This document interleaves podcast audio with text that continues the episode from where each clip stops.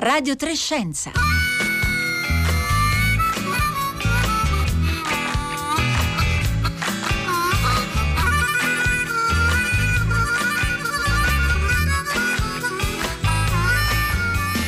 Buongiorno a tutti da Roberta Fulci, bentornati a Radio Trescenza. Giovedì 5 marzo sono le 11.30 e 5 secondi in questo istante. Martedì vi abbiamo proposto in podcast le risposte di Ilaria Capua, virologa, le 5 domande più frequenti sul tema del nuovo coronavirus. Ebbene, oggi aggiungeremo a quella risorsa un secondo podcast, questa volta con le considerazioni del virologo Roberto Burioni. Ascolteremo insieme un assaggio nella seconda parte di questa puntata, ma la prima parte non sarà dedicata al coronavirus, sarà dedicata invece ai colori.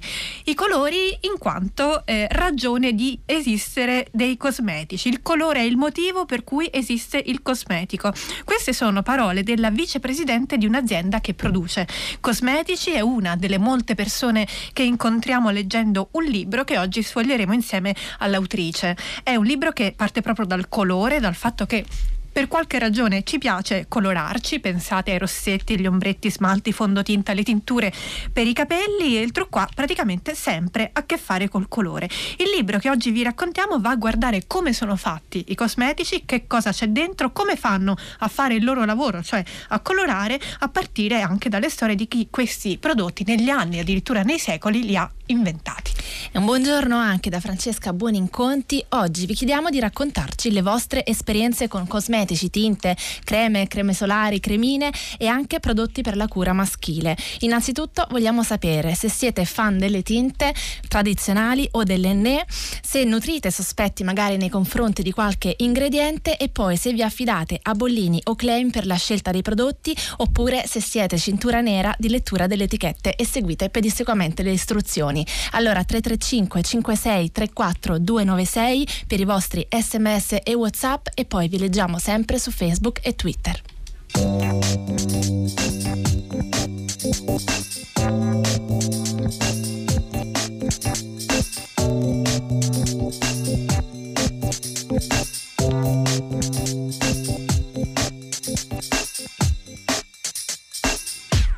Beatrice Mautino, buongiorno. Buongiorno, buongiorno a tutti gli ascoltatori. Biotecnologa e divulgatrice scientifica, autrice già di diversi saggi, il più recente dei quali, è quello che sfoglieremo oggi, è La scienza nascosta dei cosmetici. Cosa c'è dentro i prodotti che compriamo per un make-up consapevole, uscito a gennaio per chiare lettere. Grazie Beatrice di essere con noi, ci sta eh, seguendo dagli studi RAI di Torino. Allora, mh, mm, io vorrei iniziare con lei da una storia, una storia, la storia di un colore colore, dato che appunto questo sarà il filo che seguiremo, eh, la storia di un colore, forse dovrei dire la storia di un colorante, un colore che è stato ambitissimo già nel 600 in Europa, ancora oggi è molto ricercato ed è il carminio. Che cos'è Beatrice Mautino, il carminio? Il carminio è polvere di insetti come, come titolo nella, nel capitolo del, del mio libro in cui, in cui, ne parlo, perché in realtà è un colorante che per molto tempo, parliamo veramente di, di secoli, non, non, si è riuscito a capire da che cosa derivasse. Era stato importato dalle, dalle Americhe dai, dai, primi, dai primi esploratori, quando è arrivato in Europa era di un rosso talmente brillante, talmente diverso da tutti gli altri rossi che c'erano all'epoca che ha sbancato il mercato e ha veramente veramente conquistato eh, i, i, pittori, i tintori del, dell'epoca, per cui tutti volevano avere un qualcosa colorato di carminio, però visto che arrivava da così lontano e che all'epoca insomma le informazioni non circolavano come, come circolano oggi, per molto tempo non si riusciva a capire da che cosa eh, derivasse, ci sono state tantissime ipotesi, anche degli scienziati molto famosi come l'inventore dei, dei microscopi che, che si è messo lì per cercare di capire che cosa ci fosse dietro a queste che sembravano delle bacche un po' essiccate, quindi per molto tempo si è pensato che fosse una specie di frutto, quindi come un mirtillo, comunque un qualcosa che contenesse un colorante e poi alla fine, grazie ha un'intuizione di, di un chimico, eh, il famosissimo Robert Boyle, eh, che aveva parlato con dei, dei merc- mercanti dell'epoca, dei consoli, e alla fine si è capito che era eh, una, una, polvere ottenuta da degli insetti, delle cocciniglie che eh, parassitano dei cactus che vivono principalmente nelle zone del Messico, del, del Perù e che contengono questo colorante, l'acido carminico, che eh, ha questo rosso particolare. Poi trattato trattati in un certo modo, con una lavorazione eh, artigianale nata in Messico e che poi oggi è diventata, è diventata industriale, eh, è stato trasformato in quella che viene chiamata una lacca, cioè un, un pigmento eh, che, eh, che, ha quel, quel colore che, che, tutti associamo oggi al carminio. E il eh, carminio si fa ancora così? Allora sì, si fa ancora così anche se ovviamente eh, il processo artigianale è stato industrializzato, quindi eh, a livello artigianale vengono, questi insetti vengono raccolti a mano, invece a livello industriale ci sono de- dei sistemi per, insomma, per, raccoglierli ad aria compressa, però diciamo che i, la procedura è la stessa, quindi si tratta di far crescere questi insetti, raccoglierli, essiccarli eh, e poi insomma trattarli chimicamente per riuscire a ottenere questo colorante. È un po' cruento come come procedimento perché comunque prevede l'utilizzo di decine di migliaia di insetti per ottenere un grammo di, di, di carminio, per cui eh, di sicuro un prodotto che contenga un colorante di questo tipo non può essere considerato vegano ma neanche cruelty free.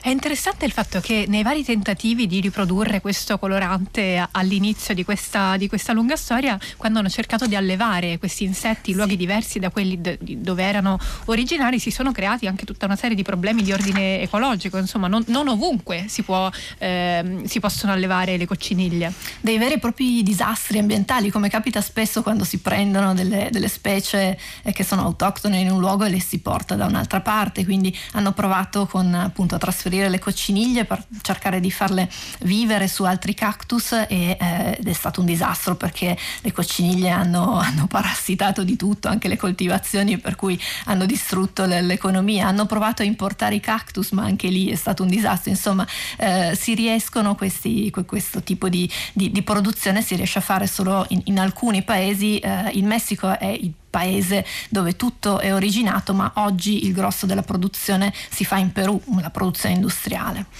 Ecco, ora ci sono eh, vari, varie ragioni per cui all'interno di questo libro ci troviamo spesso a, a leggere a proposito di eh, regolamentazioni, norme, normative, leggi e cose di questo genere. E mh, mm, a proposito della cocciniglia, ancora oggi, se non sbaglio, negli Stati Uniti è l'unico rosso che si può usare nella zona occhi. Perché? Sì. Ma eh, perché gli Stati Uniti hanno una regolamentazione in materia di coloranti molto diversa dalla nostra. Noi in genere siamo più eh, cauti con, con, gli ingredienti cosmetici, siamo molto più restrittivi, parlo di noi europei ovviamente, siamo molto più eh, restrittivi degli, degli, americani. Sui coloranti loro eh, sono rimasti fermi a una manciata di, di opzioni e ehm, soprattutto nell'area occhi, che è un'area particolarmente delicata, quindi parliamo di ombretti, di mascara, insomma di tutto quello che, che si mette eh, attorno agli occhi, lì hanno veramente pochi coloranti nel, nella loro tavolozza. Il carminio è uno dei due, in realtà sono, sono due eh, coloranti eh, rossi autorizzati in area occhi, che significa però che eh, se vogliamo fare un ombretto vegano, eh, per esempio fucsia, eh, negli Stati Uniti, beh, eh, abbiamo proprio poche possibilità, nel senso che abbiamo un solo rosso, che però, paradosso, è un rosso che è vietato per esempio in Giappone. Quindi un'azienda che volesse fare un ombretto fucsia da vendere sia negli Stati Uniti Uniti sia in Giappone eh, con un tono di rosso, e beh, eh, insomma no, non può farlo banalmente, quindi deve inventarsi qualcosa di diverso. La cosa che mi ha stupito di più leggendo questo libro è il fatto, ora non so insomma se quanto questo stupore sia condiviso, ma il fatto che siamo abituati un po' a considerare mm, i coloranti come qualcosa eh, di ormai di facile realizzazione, no? Ci immaginiamo, ok, il colorante sintetico si fa in laboratorio, sicuramente non c'è problema. Invece in verità, insomma, per, otter- per arrivare a un certo colore, ancora oggi, come ci stava dicendo lei, Beatrice Mautino, a proposito insomma, di, questi, di questa poca scelta che c'è tutto sommato quando si vuole eh, realizzare un certo tipo di cosmetico anche in base a dove ci troviamo, eh, insomma, eh, la scelta non è, non è poi così grande. Ehm, proseguiamo il nostro viaggio colorato eh, spostandoci nel regno delle tinture per capelli. Allora, le tinture sono il tema che apre il libro e leggendo io direi che si sente proprio il gusto, eh, Beatrice Motino, de- dell'autrice per la chimica da laboratorio, no? Perché in sì. effetti quando noi ci tingiamo i capelli, che quando così allegramente molti di noi si mettono a maneggiare in casa una tintura per capelli, c'è tutta una procedura che ricorda molto da vicino una serie di eventi che fanno di noi un po' il piccolo chimico, no? È vero, ci, met- cioè, ci sembra quasi di stare in un, in un laboratorio. Tutto questo a partire da un grandissimo mistero che è prendiamo due cose in colori e otteniamo qualcosa che colora. Eh sì, è una cosa fantastica. Io devo dire che ho passato l'estate a studiare chimica, non mi capitava dei tempi dell'università, ma è stato divertentissimo. E ho fatto anche un po' di, di esperimenti casalinghi. Eh, il fatto di mescolare due cose in colori, in genere sono, sono, bianche o insomma gialline, e farle diventare colorate del colore che, che, desideriamo è veramente affascinante. E dietro ci sono delle reazioni chimiche anche complicate e, e difficili da, da, da raccontare eh, che devono avvenire tutte in un certo preciso ordine e eh, che eh, dipendono tantissimo dalla concentrazione dei singoli ingredienti. Nel libro la descrivo come una sorta di orchestra eh, che viene eh, coordinata da un direttore d'orchestra che è l'acqua ossigenata che agisce cercando di ehm, attivare oppure accorpare vari precursori dei coloranti per poi arrivare allo sviluppo finale del colore che però non è solo eh, visivo, nel senso che non, non, parliamo solo di un colore che si sviluppa dall'unione o, dalla, o dalle, da, dalle, reazioni chimiche che avvengono sui precursori dei coloranti, ma c'è anche proprio una trasformazione fisica perché i precursori dei coloranti entrano piccoli, entrano dentro al cappello piccoli, ma poi una volta che sono dentro si aggregano e formano delle molecole molto grosse grosse che rimangono intrappolate all'interno del capello. È il motivo per cui le tinte si chiamano permanenti perché rimangono lì per, per molto tempo, per cui non, non, riescono più a uscire. Quindi è veramente una. sono delle, delle reazioni bellissime insomma, da, da, raccontare. Mi stupisce che non vengano utilizzate nelle scuole per, per spiegare la chimica perché sono affascinanti. Ma come funziona questo mistero del fatto che da due, due ingredienti incolori si arriva a qualcosa che tinge? Allora, la, la, prima, la, la prima reazione intanto è di una uh, decolorazione, quindi la, la cossigenata entra nel capello e la prima cosa che fa distrugge la melanina che noi abbiamo nei, nei, capelli e quindi li decolora. Questo serve per avere un colore finale più stabile, insomma più, più uguale a quello eh, che c'è sulla confezione. La seconda eh, reazione che avviene è una reazione di ossidazione, cioè l'acqua ossigenata strappa elettroni pre, ai precursori dei coloranti e questa azione di strappare elettroni fa sviluppare il colore perché cambia la, fo- la conformazione della molecola e eh, questa molecola diventa colorata, ma è un colore che è ancora piatto.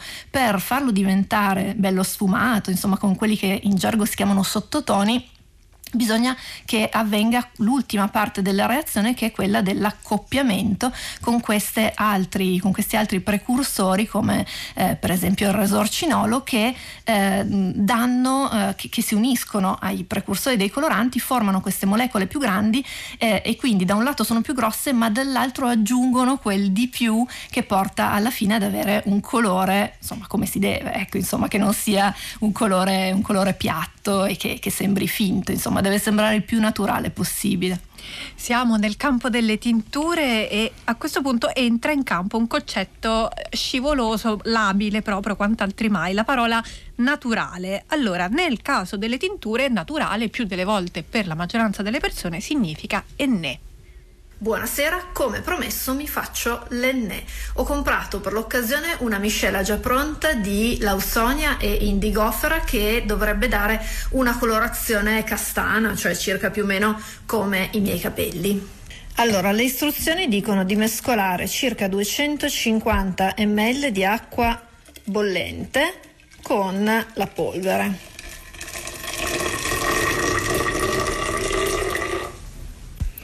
Bisogna versare l'acqua bollente e mescolare la pappetta. Ecco qua, l'aspetto non è propriamente dei migliori. E si e apre il, il grande capitolo dell'Enne con questa scena di Beatrice Mautino che eh, in casa si cimenta nel eh, fare una tintura con l'Enne. Allora, prima domanda. Non me quanti... l'aspettavo, la prima, il primo commento è non me l'aspettavo questo. ecco, quanti, quanti, nemici ha significato parlare di Enne?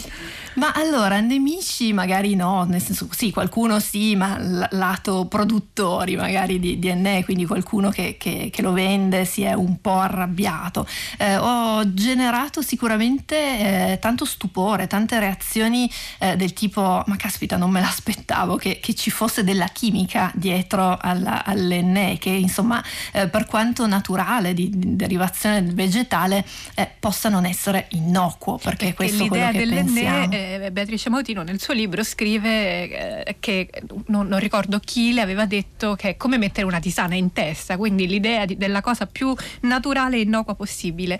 E in realtà eh, in realtà non è come mettersi una tisana in testa, anche se poi anche le tisane magari non sono propriamente innocue. Ehm, il, io uso que, questo, questo, esempio de, di questa mia amica eh, che, che, che, mi ha detto questa cosa per cercare di eh, raccontare come eh, un, un, qualcosa che è naturale, arriva da una pianta, eh, lo percepiamo come innocuo, ma in realtà ha un pericolo intrinseco. Perché? Perché contiene un colorante e poi molte altre molecole chimiche che ehm, possono, come tutti i coloranti, come tutte le sostanze chimiche, possono portarsi dietro eh, alcuni, alcuni, problemi. Eh, nel libro racconto tutto l'iter, per esempio, che ha dovuto fare l'enne per essere considerato sicuro. Al momento siamo ancora in una fase di quasi incertezza, nel senso che a livello di eh, enti regolatori eh, europei il Comitato Scientifico per la Sicurezza dei Consumatori ha fatto diverse analisi eh, sull'ENE cercando di capire se fosse sicuro l'utilizzo per i consumatori eh, perché il, la molecola colorante che viene chiamata lausone perché eh, la pianta di, di origine è la Lausonia inermis, questa molecola colorante ha la caratteristica di andare a mutare il DNA, anzi di andare a provocare delle alterazioni a livello cromosomico nel DNA delle cellule. Per cui la preoccupazione di questo, eh, di questo ente regolatore era che eh, potesse provocare delle, dei problemi seri agli utilizzatori. Quindi sono stati fatti molti esperimenti, addirittura è stata eh, derogata, derogato il divieto di eh, sperimentare i cosmetici sugli animali, nel caso specifico dell'enne, perché si voleva andare a vedere se l'utilizzo in animali vivi potesse essere eh, pericoloso. Alla fine, dopo anni e anni di, eh, di analisi, si è visto che eh, l'enne a certe condizioni, con una certa percentuale di questa molecola colorante utilizzato in un certo modo, può essere considerato sicuro. Per tutte le altre applicazioni, tutte le altre concentrazioni, al momento l'unica cosa che possiamo dire è che non lo sappiamo, nel senso che non sappiamo se è sicuro. E quindi è, è, veramente una situazione paradossale perché da un lato noi pensiamo di utilizzare una cosa che, che, è totalmente innocua, che possiamo usare con leggerezza senza neanche pensarci, magari senza neanche mettere i guanti come invece facciamo per le tinture e però abbiamo per le mani un qualcosa che ha un pericolo intrinseco e, al, e dovrebbe portarci a prestare attenzione comunque all'utilizzo che ne facciamo. Stanno arrivando veramente una marea di messaggi al 335 5634 296, domande di tutti i tipi. Allora Beatrice Mautino, pronta a rispondere al fuoco di fila dei nostri ascoltatori? Ho le cuffie. Sì, ci hanno inondato davvero, c'è chi è riuscito a far pace con i capelli bianchi, chi è fan delle ne, chi è fan delle tinte e in particolare di quelle magari vendute dai parrucchieri da, di cui insomma si, si fidano ciecamente e poi sono arrivati arrivate tante classiche domande. Uh-huh. C'è per esempio Enrica che ci scrive: Le tinte fanno male in gravidanza? E ancora c'è chi eh, Giovanna ci scrive: le tinture per capelli si possono usare a lungo e in tranquillità, quindi sulla durata, se diciamo ha un effetto no, in, prolungato eh, nel, nell'utilizzo. Eh, e poi ancora ci sono domande molto carine sulle origini del make-up femminile. Ce lo chiede da Daniele Danuoro. Allora, domande difficili perché, perché, richiedono delle spiegazioni molto lunghe. Allora, dedico intanto due capitoli, due capitoletti alla, sia alla questione della gravidanza sia alla questione degli effetti eh, a lungo termine nel libro. Nella gravidanza parto da un caso personale. Mia sorella era incinta di, di, due, di due, gemellini e eh, doveva andare a un matrimonio e mi ha chiesto ma quindi la tinta me la faccio oppure no?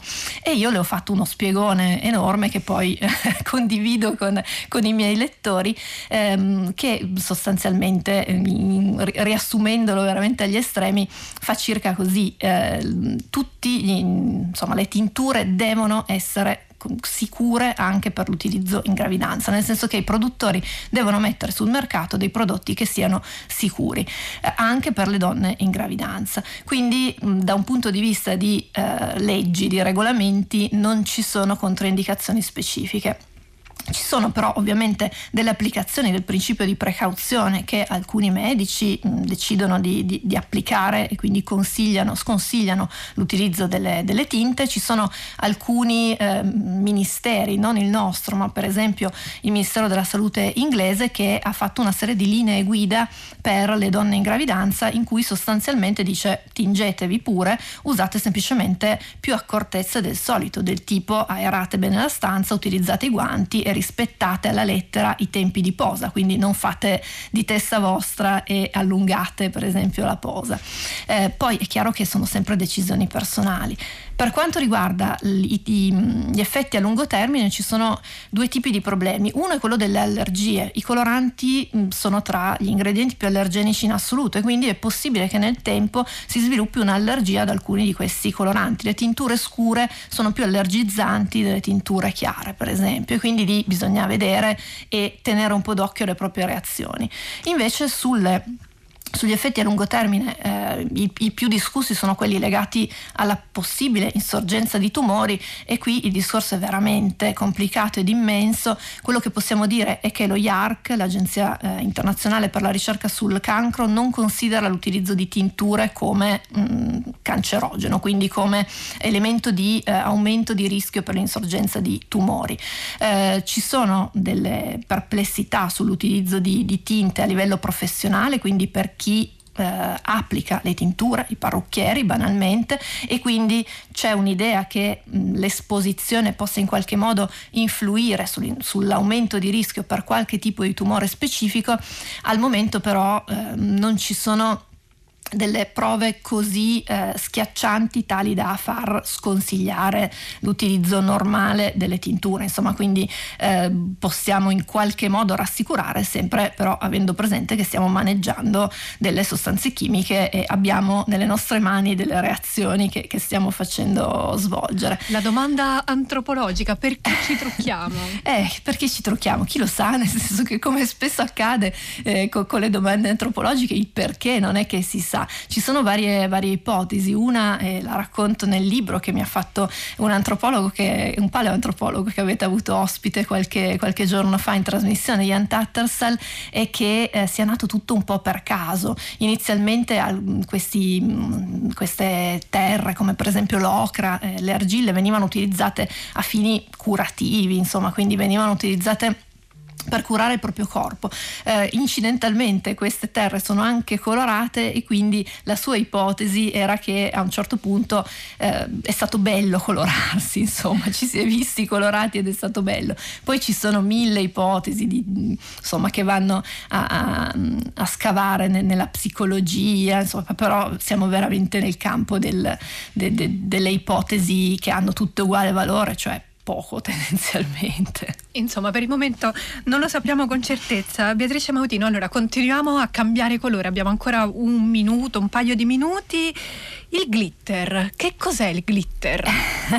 il glitter eh, è mm, sostanzialmente una microplastica, almeno per, per, il momento, anche se poi ci sono dei glitter che, che non so, che insomma più ecologici che non sono microplastiche. Io uso i glitter eh, nel libro per raccontare eh, di, di, del, delle microplastiche in una maniera che, eh, che effettivamente è probabilmente un po' nuova e che eh, va a raccontare la complessità di un tema che spesso sui, insomma, vediamo eh, semplificato all'estremo. Noi siamo abituati a pensare alle microplastiche come quelle che vengono aggiunte per esempio nei prodotti per eh, lo scrub, quindi per, per l'esfoliazione della pelle. In realtà è in corso un processo di revisione totale da parte dell'ECA, l'Agenzia Europea per le sostanze chimiche, che porterà, se passa, ad una ridefinizione totale della definizione di microplastica e quindi c'è in corso un vero e proprio braccio di ferro che spero di essere riuscita a raccontare in tutta la sua complessità appunto nel, nel mio libro tra eh, le aziende che si vedono eh, messe di fronte a veramente de, dei, dei, delle perdite ingenti a livello proprio economico e dall'altro l'esigenza dell'Agenzia Europea di ridurre il più possibile l'utilizzo di microplastiche per impattare meno sull'ambiente. Per cui è veramente un tema forse tra tutti quelli che, che tratto il più difficile e però forse anche il più, il più affascinante perché ci mette di fronte a eh, quello che succede davvero a livello eh, di istituzioni, di aziende, tra lobbismo e ehm, da parte sia delle aziende ma anche delle associazioni che portano determinati interessi e che, eh, di, di, cui vedremo poi gli sviluppi mh, nei prossimi mesi. Quindi insomma sono, sono molto curiosa di vedere come andrà a finire e quale sarà il destino dei glitter. Complessità probabilmente è la parola chiave, questo riguarda molti degli argomenti trattati in questo libro. Il libro, lo ricordo, è uscito per chiare lettere, si intitola La scienza nascosta dei cosmetici, costa eh, 16 euro, abbiamo davvero soltanto sfiorato la superficie perché contiene una marea di informazioni, storie e spiegazioni. Grazie Beatrice Mautino per essere stata con noi per aver risposto anche alle molte domande dei nostri ascoltatori anche su Facebook. Voi continuate a scriverci al 335 5634 296. RAI Radio 3 Podcast. Il virologo Roberto Burioni e i suoi 5 consigli per difendersi dal nuovo coronavirus.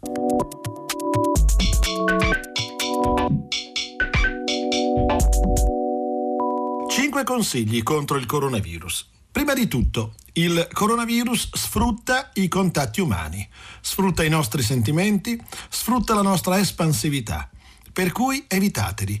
Salutate i vostri amici con un gesto a distanza, non gli date la mano. La voce di Roberto Burioni, virologo all'ospedale San Raffaele di Milano. Quello che avete sentito è un assaggio di un piccolo podcast che da oggi trovate online sulla pagina di Radio Trescenza. Se andate su Rai Play Radio, cercate Radio Trescenza, troverete un podcast con 5 consigli di comportamento per queste strane settimane in cui ci troviamo tutti a fare i conti con il nuovo coronavirus. 5 consigli che si aggiungono alle risposte di Ilaria Capo alle vostre 5 domande più frequenti frequenti. Li trovate entrambi su raiplayradio.it. Ora, dato che questa emergenza sanitaria va affrontata con l'impegno della collettività, abbiamo chiesto a Roberto Burioni di spiegarci il significato e il valore in un momento come questo di uno sforzo di tutti. Guidare con prudenza non serve solo a proteggere chi è al volante della macchina, ma serve a rendere più sicure anche le strade frequentate dagli altri automobilisti. Allo stesso modo, vaccinarsi e vaccinare i propri figli è un gesto di responsabilità sociale che rende la comunità più sicura. Oggi siamo di fronte a un'epidemia causata da un virus molto contagioso e pericoloso. Il nostro comportamento può servire non solo a proteggere noi stessi, ma anche a proteggere tutta la nostra comunità. Infatti, se ognuno di noi riuscirà ad assumere un comportamento virtuoso, ostacolando la diffusione del virus con un sacrificio personale, quello che accadrà sarà un diluirsi nel tempo dell'epidemia, un eh, diluirsi nel tempo dei casi e questo eh, non sarà cosa poco importante perché metterà il nostro sistema sanitario nazionale nelle condizioni migliori per curare meglio le persone e riuscirà ad abbassare la mortalità. Quindi ognuno di noi deve essere responsabile per rendere la nostra comunità più sicura per tutti, soprattutto per i più deboli, che sono quelli che più possono risultare danneggiati da questo virus che da poco sta circolando. Questa era la voce di Roberto Burioni, virologo all'ospedale San Raffaele di Milano. I suoi consigli e le risposte di, Laria Capo alle, eh, alle, domande più frequenti, più comuni in questo periodo sul nuovo coronavirus sono entrambi in podcast su Rai Play Radio andando eh, alla pagina di Radio Trescenza. Noi siamo ancora subissati da un'incredibile quantità di messaggi eh, su, sul tema trattato durante la gran parte di questa puntata, la scienza dei cosmetici con Beatrice Mautino voi trovate come sempre il podcast di questa puntata andando su raiplayradio.it trovate tutte le risposte di Beatrice Mautino alle domande, alcune delle domande che siamo riusciti a leggerle nel, nel poco tempo a disposizione e, e c'è anche il messaggio di un'ascoltatrice che è stata particolarmente felice di ascoltare questa puntata oggi perché aveva appena fatto la tintura dato che non può uscire per via del coronavirus, l'ha fatta in casa e quindi le abbiamo fatto compagnia in questo modo, ci fa molto piacere. Siamo arrivati alla fine di questa puntata di Radio Trescenza. Vi salutano insieme a me Francesca Buoninconti, Costanza Confessore, Marco Motta, Rossella Panarese e Fiore Liborio. Adesso io lascio il microfono al concerto del mattino da Roberta Fulci. Buona giornata a tutti.